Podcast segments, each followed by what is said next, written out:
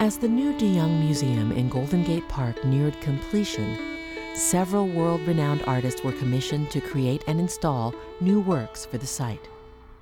Among them, British sculptor Andy Goldsworthy. His piece, entitled Fault Line, fills the courtyard just inside the main entrance.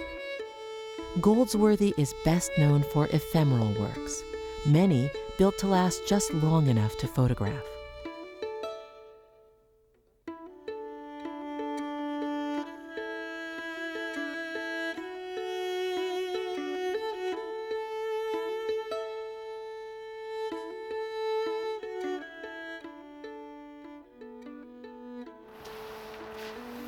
Well, the stones that I'm using are from Yorkshire, which is an Appleton Greenmoor sandstone. That's its full, full name. Yorkshire is where I was brought up, and the idea of a bit of Yorkshire coming to San Francisco uh, was a little bit like a, a small part of me going to San Francisco.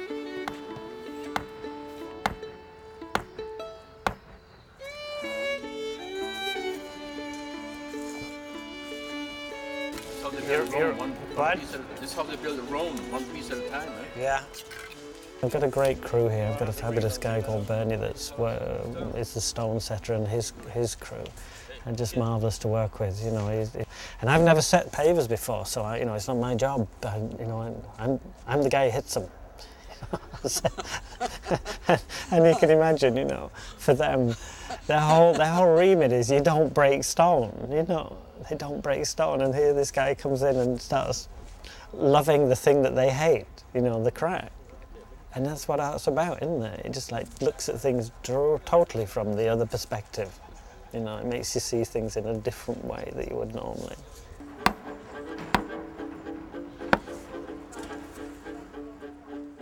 Goldsworthy's piece will draw visitors into the museum along a series of fissures that curve and zigzag across the courtyard, cleaving rough hewn boulders of the same stone as the pavers that surround them.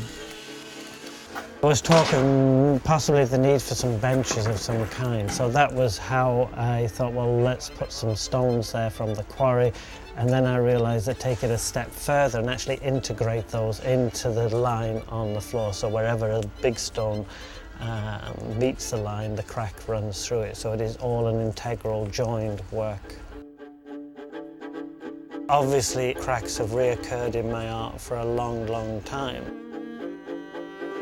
There are forms of particular fascination for me. They are forms that lead me into the stone. They're like windows, entrances into the stone. It releases something of the energy of the stone when you break it. And all of these things take on greater significance, obviously, in California.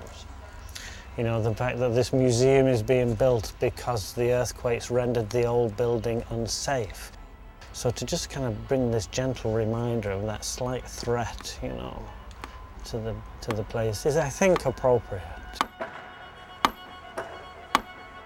It took me quite a while to learn how to break the stones in a way that would produce a crack that had a kind of energy to it. And eventually I found the best way to do it was to hit the stone from behind with a hammer. The energy of the blow imparted energy to the crack.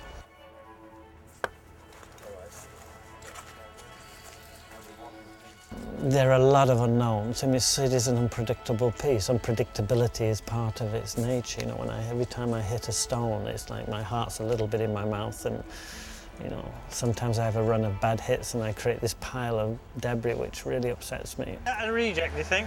Uh, yes, I guess see that. See this little thing right here? I know. In here? Yeah, that's a reject. So put it On a, on a, It might appear to be the simplest of things, you know, just a crack in the pavement, but the level of, of, of effort, the huge amount of effort in, is put into making that line appear effortless in the way that it runs through this place is enormous.